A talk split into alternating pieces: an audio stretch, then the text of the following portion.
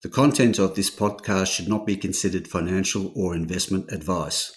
All interviews and discussions are opinions only, and the podcast has been created without taking into consideration the listener's financial objectives, financial situation, or needs. Listeners should obtain independent advice before making any financial decisions.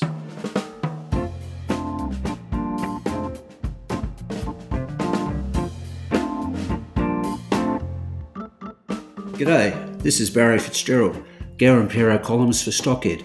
Welcome to another edition of the Explorers Podcast. Now, today we're off to Gabon in Africa, uh, in the west of the country, where Apollo Minerals has a, a very interesting zinc lead project on its hands. It's shallow, flat lying, and at uh, early stages yet, but it seems to have province scale potential. Now, to uh, bring us up to speed on the uh, company and the project, we have Neil Inwood, the Managing Director, with us today.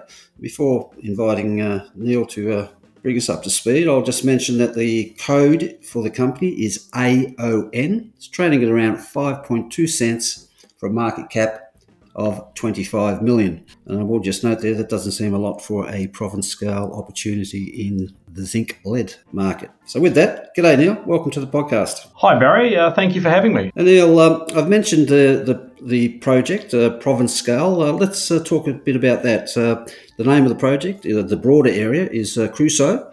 But uh, within that, uh, you've uh, you've already had some uh, very interesting exploration results. Uh, just uh, just fill us in on what you think you've got there. Absolutely, thanks, Barry. Yeah, so we've got the Kroussou project, which is in Gabon, and we control a uh, what we think is a province scale trend, which is uh, highly prospective for zinc and lead mineralisation. In fact, we've defined now over 23 individual zinc lead targets. And all of these targets, particularly in the south, have demonstrated zinc and lead mineralisation. What's exciting for us is we're seeing a consistent style of mineralisation along each of these targets. And just recently, we've intersected semi massive and massive sulfides at one of the greenfields areas. So we are quite convinced we're onto a large scale system which now extends for over 135 kilometres of trend. You, uh, that 135k was achieved with the recent acquisition of a new permit? Absolutely. So, just this morning, we've announced the acquisition of a new permit, which is called the Keri permit, and that extends our trend from 80 kilometres previously to now 135 kilometres. So, what's the history here? Is it a known zinc lead province, or are we talking frontier exploration? It's it's a known province. So the history of the project was it was it was explored in the 1950s, the 1960s, and the 1970s by the French BRGM, and they did extensive mapping, rock chip sampling, and also drilling. And through their work, they defined uh, mineralisation at uh, numerous prospects. Um, but interest, interestingly, they were focused on the lead mineralisation. So, what's peculiar here, if you look at our drill core, you'll see the silvery sulfide of galena, which is uh, of lead, which is galena. It's quite visual, and that's what the French were focusing on. They were focusing on the lead mineralisation. But in fact, this is a zinc-rich system. So we're seeing on average between 65 and 70% of our mineralisation is zinc mineralisation, and that's in a mineral called sphalerite. And what's interesting is the sphalerite is quite hard to see visually. So the previous workers had been focused on the lead or the silvery galena, had missed the, the tan or brown covered sphalerite. And that's actually what most of the system is. And through our work, we're seeing significant amounts of sphalerite, particularly in the new in the uh, Niambokamba uh, system, which is uh, in the northern part of the prospect. And here we're seeing massive sphalerite in the drill core, and those those assays from that core are, are pending and, and due uh, due shortly. So, what uh, what sort of drill results have you returned to date? There's what we're seeing now. There's there's two styles of mineralisation that we've we've actually defined. So in the embayment style of mineralisation, which is a bit like a paleo valley, we're seeing a consistent thick mineralisation of up to uh, 20 metres. And the, the grade profile of that mineralisation is between, say, 1 to 5%. More recently, we've intercepted uh, numerous holes with 20 metres at around 4% zinc plus lead mineralisation. And what's what's really neat here, it's shallow lying, uh, shallow, flat dipping mineralisation close to surface, and it's sulfide mineralisation. We don't see any material oxide mineralisation here. And it's extensive at each of these uh, prospects? Yeah, yeah. So like on average with our drilling, we've we've got over a ninety percent hit rate hit hit rate of mineralisation. So in the embayment style mineralisation, when we're targeting that, over ninety percent of our holes are hitting mineralisation. And just recently, now we're seeing this uh, structural style mineralisation, which we're seeing at Niambokamba, or um, or in area number 13. And this is massive and semi-massive sulfides, which we think are related to the to the these are high grade feeder structures, which is actually bringing the mineralisation in the system, and that's that's what our current theory is. Um, and, and that's and that's a developing story at that style of mineralisation. And I understand there's also the the classic uh, Mississippi Valley type. Absolutely. So to the west, so along along the contact which we're following from north to south, we've got numerous hits of this embayment style mineralisation and now the structural style of mineralisation. And to the west, this system is highly prospective for classical uh, Mississippi Valley style or MVT style of mineralisation. And that's, uh, that's a developing story, and that's very much a greenfield story. Given the potential scale of this thing, how do you what, how do you go about it now? Do you do you go for a, a, a resource estimate as early as possible, or do you keep scoping out the uh, the twenty eight or you know the 23 uh, prospects you've got or what's the plan? Well that, that's a re- that's a really good question barry. So um, we have focused uh, mostly in the in the central part of the Kroussou permit that's in the southern part of the project up until now partially because there's better access and partially because there's quite an extensive system there we're developing at the Dikaki prospect but what we're seeing now, and what the um, what the exploration thesis has always been, is we need to be hitting these other prospects because we don't know which is the best prospect. Mm. So much mineralisation over this system. And the case in point is the recent massive and semi-massive sulfides at Niambokamba or uh, target prospect number 13. We're seeing um, quite you know, incredible amounts of over 60% uh, uh, sulfides in some of the core. Um, and, and this is, we think, a game changer. It's a structural style of mineralisation, high grade feeder structures. And this will be the focus for next year's drilling because we think uh, these style of uh, structures will, um, will be you know, highly, highly prospective. So how do we how do we attack these systems? We've got a large a large trend. We've got numerous prospects. So part of that uh, part of that answer is a recently finished airborne geophysical survey. So we've just got those results in and we're working them up. So that'll give us um, airborne EM results as well as magnetic results, and we can combine that with our geological mapping, our geochemical sampling, especially our soil sampling, and our rock chip sampling. And from that, we can create a layered targeting profile and we think that with this new structural style of mineralisation, we can generate a targeting footprint for this style of mineralisation, and that's going to be a focus for next year's exploration. So that's the plan of attack in 23. Yeah, yeah, definitely. That's that's part of the plan of attack, and and what we're doing now too, we're just getting the final results of all the drilling, all of the uh, the mapping, the geochem coming in.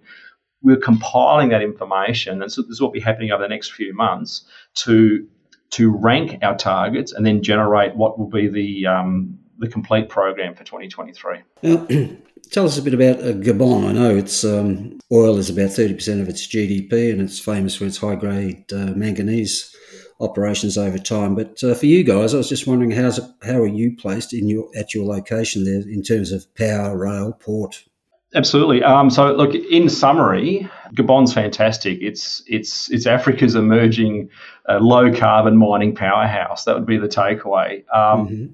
Very supportive government, and case in point is this recent new tenement that we've applied for and been granted, uh, and also in November last year with our Kroussou permit, which was also um, renewed for another three years. So, supportive government We've got good infrastructure to the project, so sealed roads to within uh, 30 kilometres of the project, and then uh, provincial uh, dirt roads to, to the project. Um, Gabon itself is uh, is predominantly powered by hydroelectricity. In fact, they have a goal to be over 75% hydroelectricity by uh, 2025. And they're actively building new power plants right now.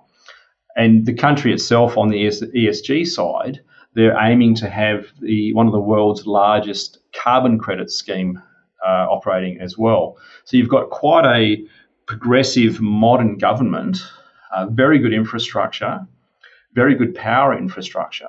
And then on the port and rail, within uh, 250 kilometres of our project, there is the uh, the rail system. There's the Ndjolé rail siding, which goes straight to the Port Owendo, which is the mineral port.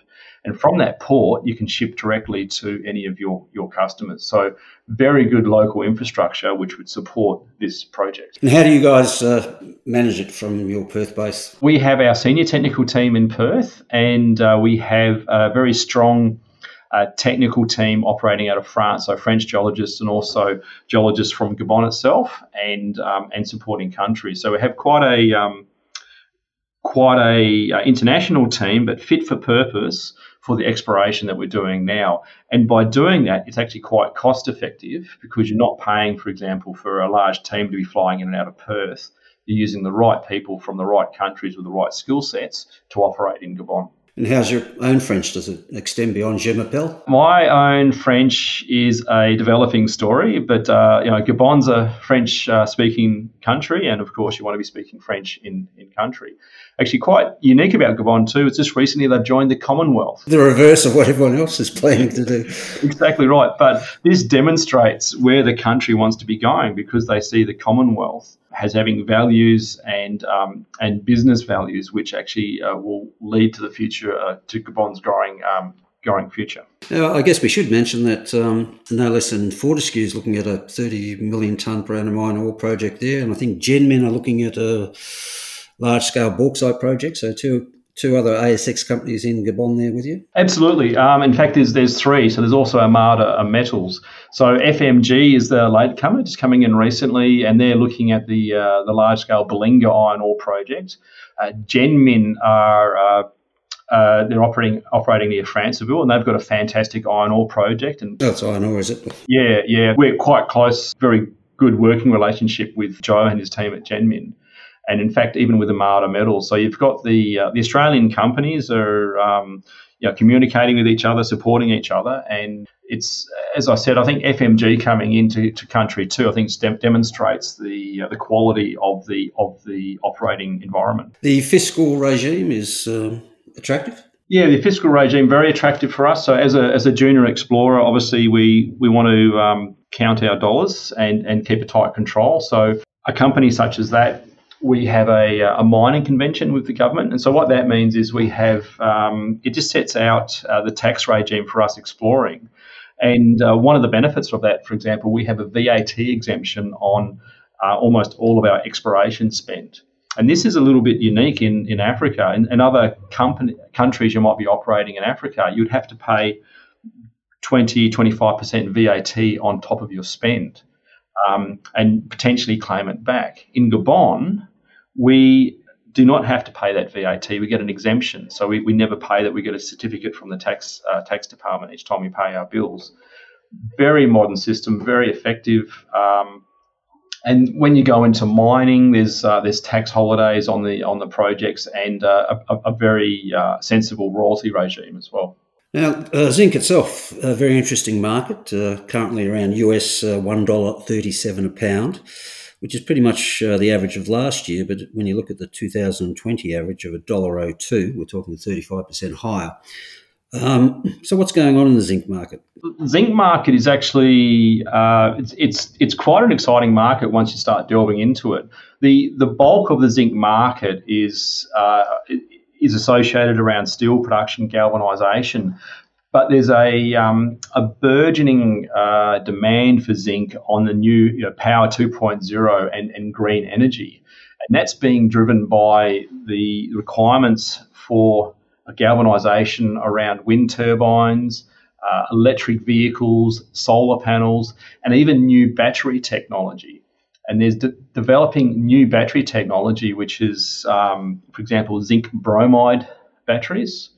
And there's uh, there's at least one Australian company listed on the ASX which are which are marketing these. But these are batteries which will power a house, a factory, and a small town. So um, there's a new technology coming through on, on the on the battery side, which I think will be driving this uh, as well. So, as a thematic, you've got zinc associated with galvanisation, with construction, and now also with um, with the with the demands of uh, of, of green low carbon power. Kind of reminds me of the, uh, the much talked about nickel market, where traditional use stainless steel, but um, now in the batteries, so it becomes the you know critical metal, future facing metal, whatever you want to call it. So zinc, pretty much the same. Hundred percent. Are there any uh, uh, well known forecasters out there giving us some sort of feel for the growth in the market in coming years? Zinc market? Yeah, look, I think it's uh, again, this this demand with uh, through construction and and the energy 2.0. So depending on which, uh, so you know, looking at Macquarie,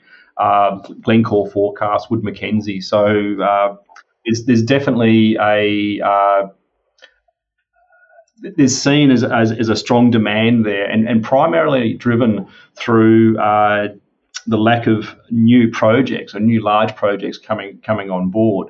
So, for example, four out of the ten major producers are considered to be uh, running out of production in the, next 10 years. So definitely we are seeing, and, and the companies that we're talking to are seeing a deficit coming on board in the next few years, increased demand, and there's uh, there's a supply side uh, uh, deficit uh, looming. One of our biggest mining companies, of course, South 32, uh, absolutely loves zinc. Um, planning to spend uh, a billion dollars plus on a big development in the states. So it concurs with the idea. I think uh, Glencore uh, are forecasting a need to double from 14 million tonnes per annum to uh, to 28 million tonnes by 2050. So it's, it's got all the right sort of uh, dynamics around it.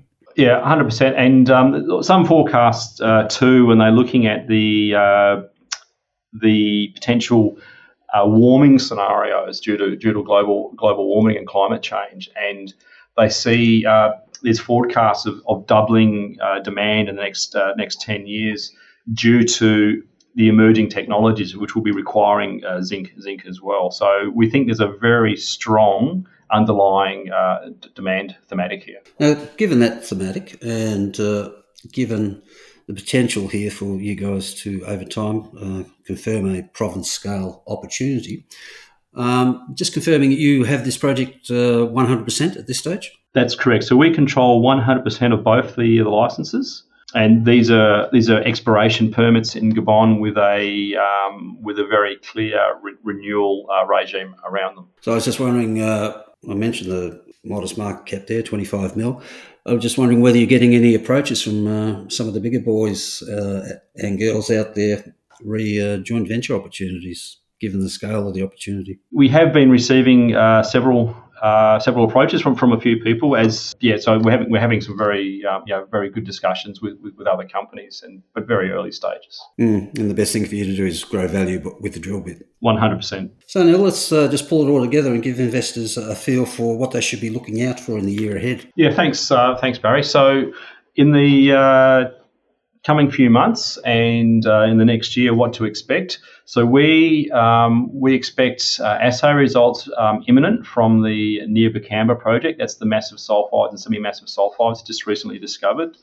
We expect to see uh, metallurgical results uh, being finalised in the in the upcoming weeks.